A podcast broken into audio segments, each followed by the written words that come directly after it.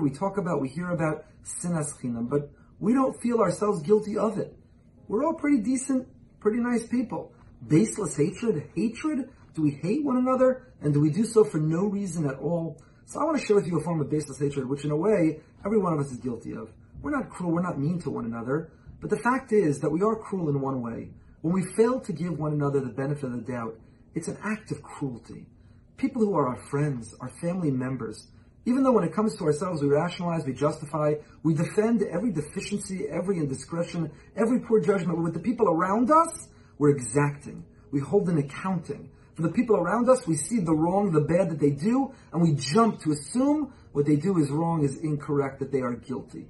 We can all do an incredibly better job at being Dana Eskarla Adam Lekafschus, of having the benefit of the doubt when it comes to other people. The Gemara in Baba Basra tells us in Daf Samach Mabez, Kshot Atzmecha, Ve'achakach Kshot Achirim, which usually is translated as correct yourself and only then seek to correct others. But it first says the word Kshot, as in Baruch Shmei, Kshot means be truth, be truthful, be honest. Kshot Atzmecha means be honest with yourself. Look in the mirror. Realize none of us are perfect before we expect perfection from the people around us.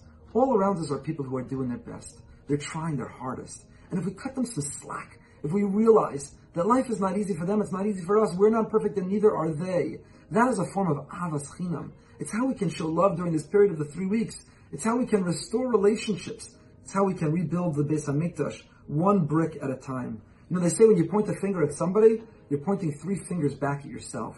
How often we see someone else having done something wrong when the truth is it's our own mistake. It's our own judgment. It's our own misunderstanding of the situation. If only we'd be more generous in giving people the benefit of the doubt. The sixth Mishnah in the opening parak of Mishnah of Pirkei Avos tells us, "Asei harav uknei lecha chaver v'havi danes kol adam lekavschus." Make yourself a rav, choose a rabbi, and acquire for yourself a friend, and judge everyone around you favorably. And the question is, what does that third sentence have to do with the second? What does judging other people favorably have to do with acquiring a friend? But Menachem Ben Zion Zaks in his commentary on Pirkei Avos explains so beautifully that the capacity to give others the benefit of the doubt is a prerequisite to being a good friend. You can't be a good friend and look to catch people, to be better than people, to assume the worst in people, to be angry at people. To be a good friend, the prerequisite of a good friend is a willingness to look the other way, to let things go, to give the benefit of the doubt, to cut some slack, to assume the best, not the worst. Because after all, Shlomo Melech said, that ain't Sadik Barat Hasher Yasa There's no perfect person. We know we're not perfect and we excuse ourselves. We have to make room for the people around us to be imperfect too, to judge people favorably. That's what it means to be a good friend.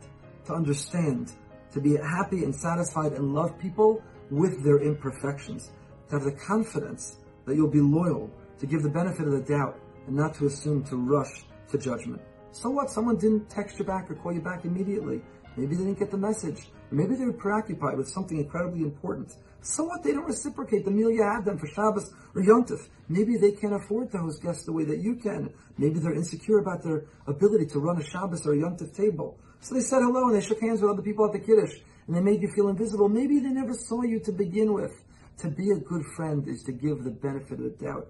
It's to assume the best, not the worst. It's to be flexible and to cut other people slack. Rabbi Menachem Ben Zion Zaks points out the Mishnah subtly includes this strategy for how to be generous with others when it says, have they done as ha'adam l'kav schos, not ha'adam, as kol ha'adam.